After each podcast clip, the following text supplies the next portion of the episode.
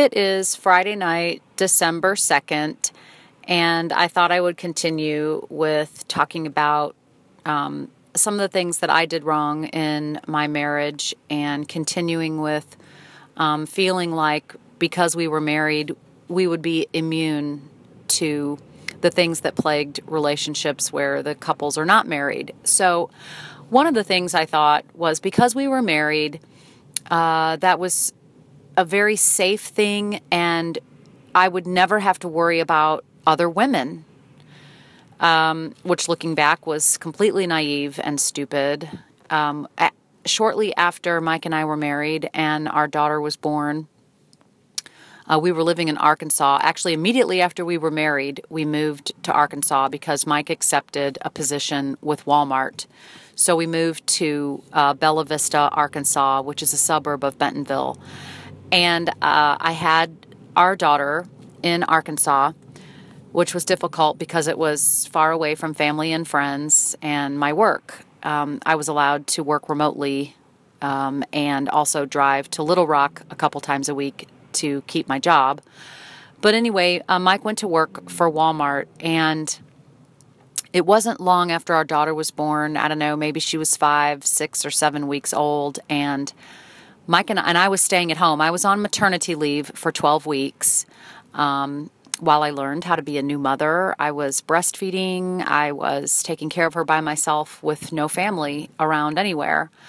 And my husband worked six days a week at Walmart and we lived in Arkansas in the middle of the woods. so, needless to say, I was pretty lonely and without much guidance with a newborn baby. And of course, going through all the things that new mothers go through um, learning how to take care of the baby, uh, having sleep deprivation, um, just trying to keep it all together, and, and missing my friends and my family. And Mike had to work Monday through Saturday, as is required for all Walmart employees, even executives. So um, I was at home with our daughter, and that morning, Mike and I had planned for him to come home for lunch. Uh, his job wasn't very far away, maybe a 10, 15 minute drive, and he was going to come home for lunch that day.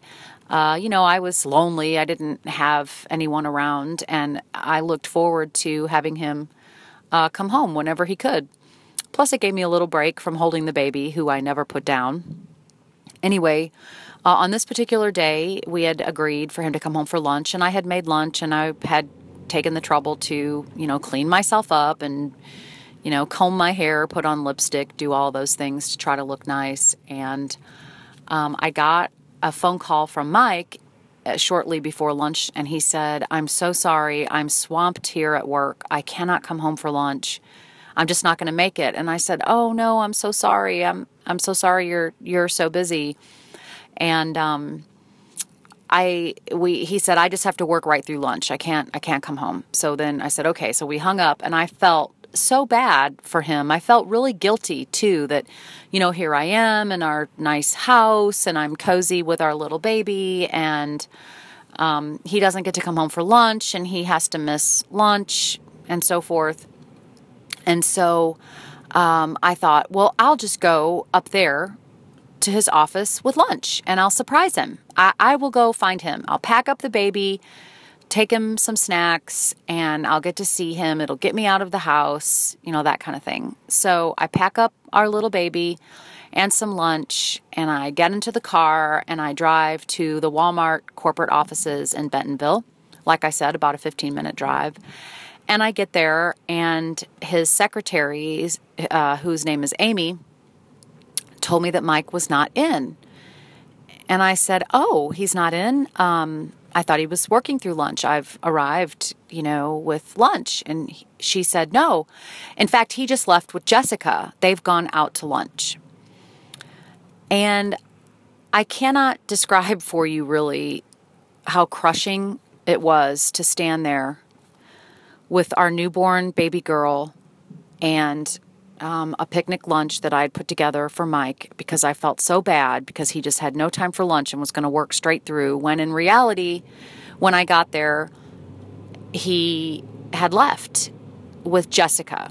Jessica was a new hire, a young, single, nice looking female that he had hired. She was not married and, like I said, pretty. And he had taken her out to lunch um, and canceled plans with me, his wife, and our baby daughter.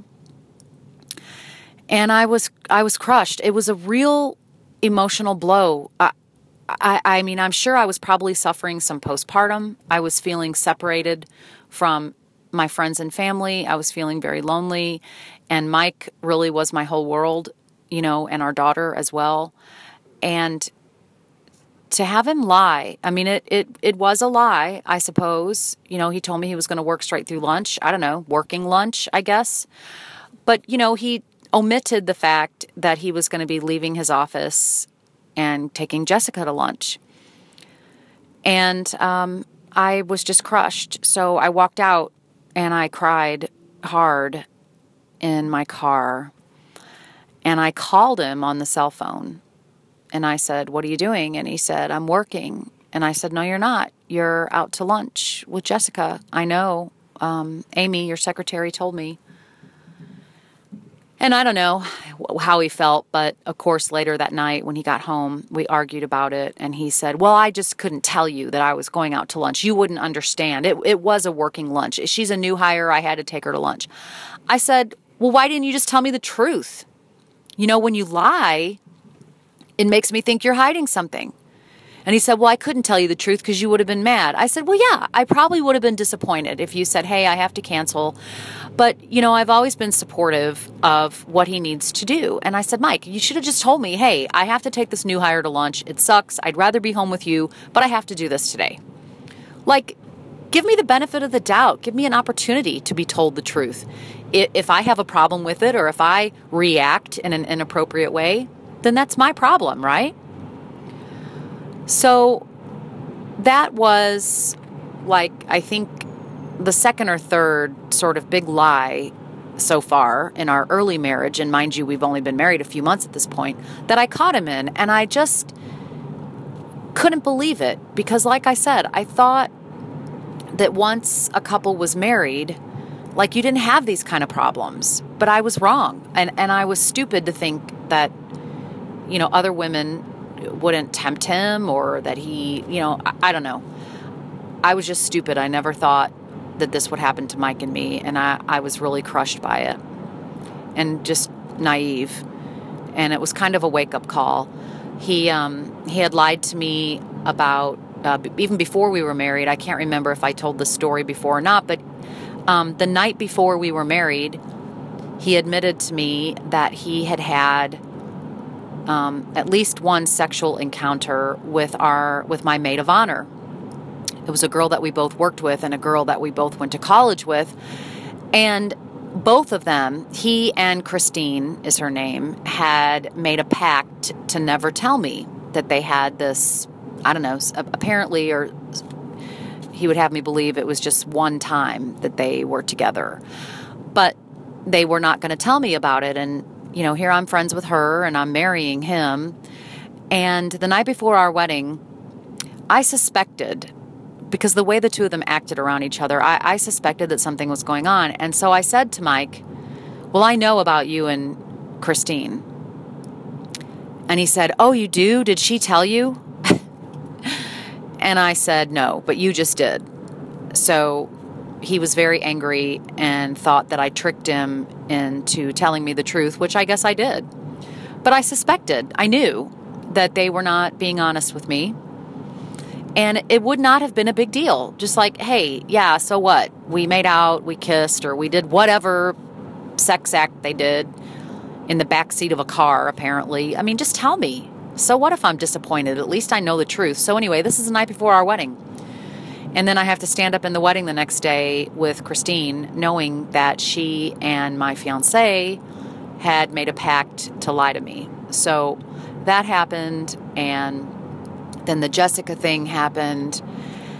And then, not long after the Jessica thing, um, I caught Mike in another lie concerning a woman named Elise, who was a vendor to Walmart. Elise was, again, a young and pretty woman who was married to a doctor. And they would go to lunch and do different things. And I said, You know, Mike, it makes me uncomfortable when the two of you go out to lunch. Could you go to the Walmart cafeteria? Like the, the company had a large cafeteria where employees could go and eat. And he told me I was paranoid and all of this. And maybe maybe I was, you know, it's going out to lunch is not a big deal, but I guess if you're a new mom and you're home and you're feeling fat and lonely and you're breastfeeding, you don't like it when your husband is out having lunches, corporate lunches with, you know, savvy women in business suits who are sharp. I was jealous and I was vulnerable and I didn't like it. And I said, if you have to go to lunch with Elise, why don't you just stay on, um, stay at work and, and do it there? You know, at least that way you're with other people and, you know, there's, there are no rumors or anything like that. And um, so one time when Mike was working on the on a laptop at home, he left his laptop open and was off doing something and his email was up and I noticed and I walked by. I don't I didn't even mean to snoop, but I walked by and I saw an email from Elise and I thought, "You know what? I'm going to read this because I'm already suspicious of her and of the two of them." And sure enough, uh, they had been leaving work to go play golf together. And he had been lying about that. He, uh, ne- well, lie by omission. He never mentioned, oh, I'm leaving for the afternoon and I'm going golfing.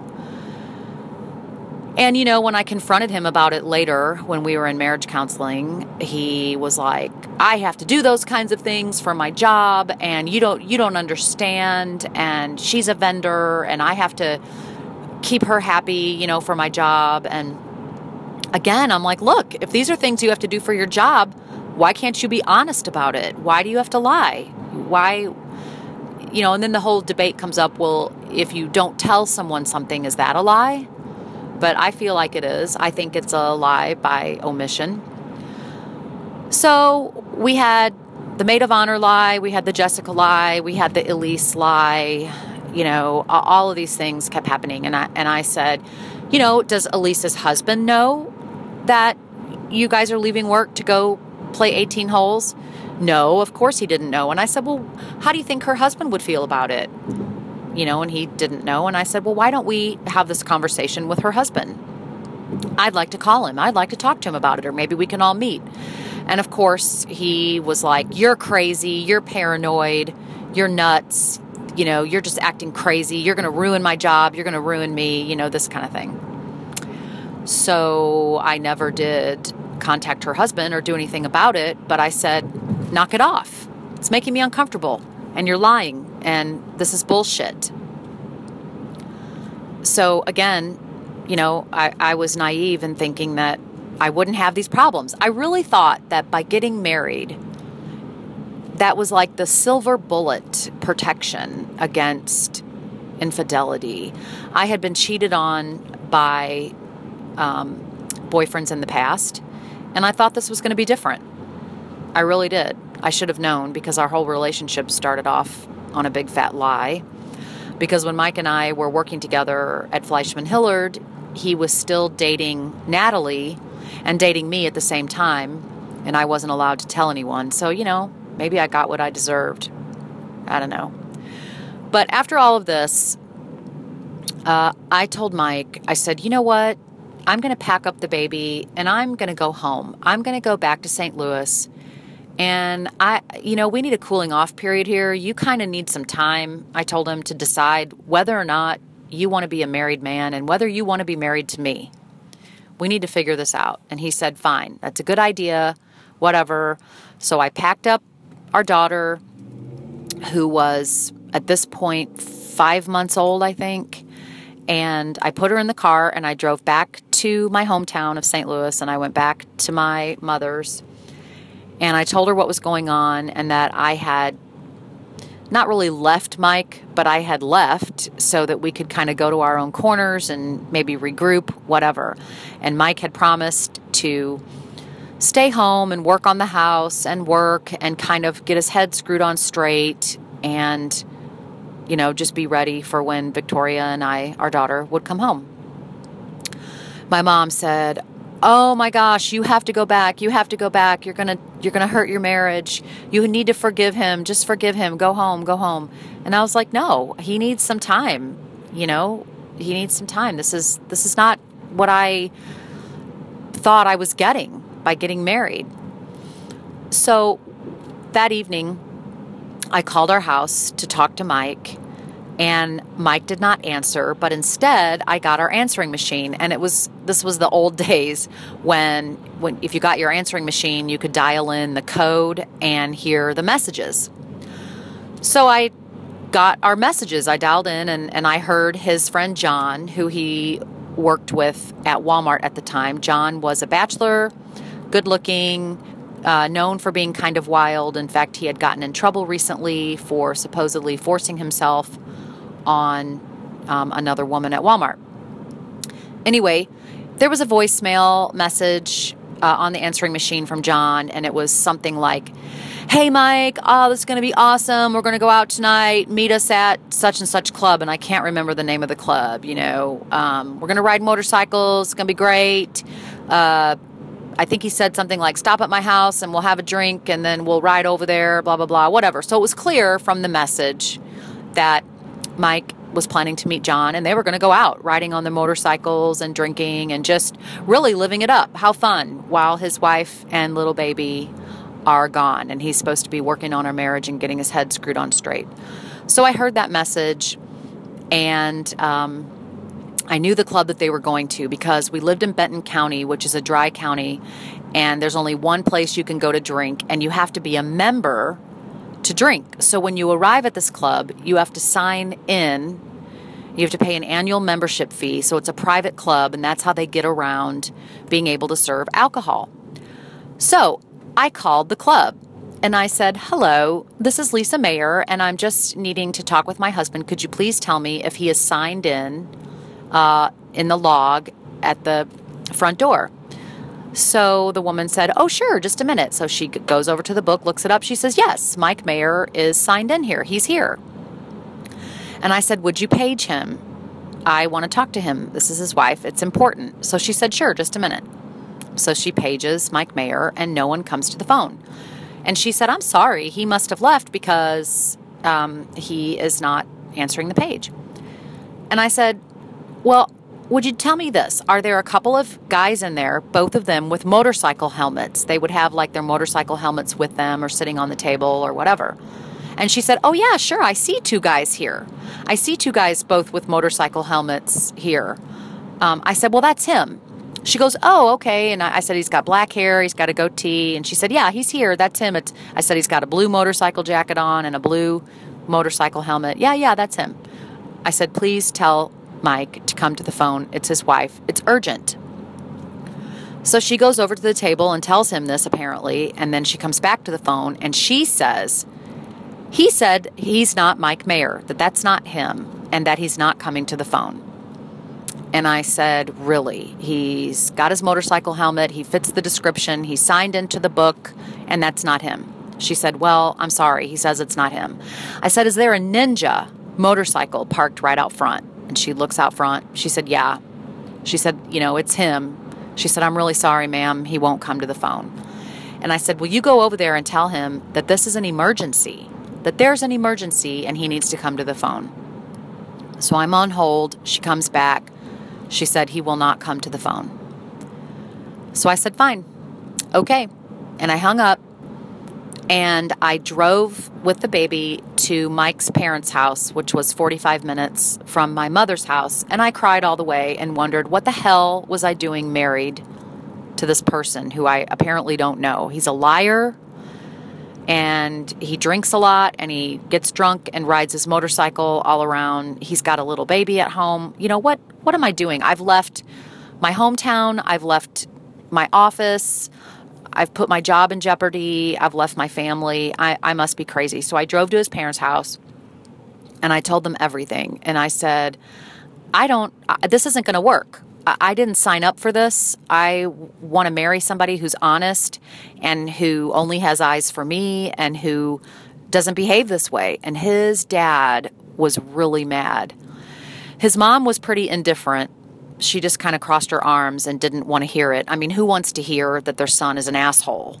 You know, she really didn't want to hear it. But his dad was pissed.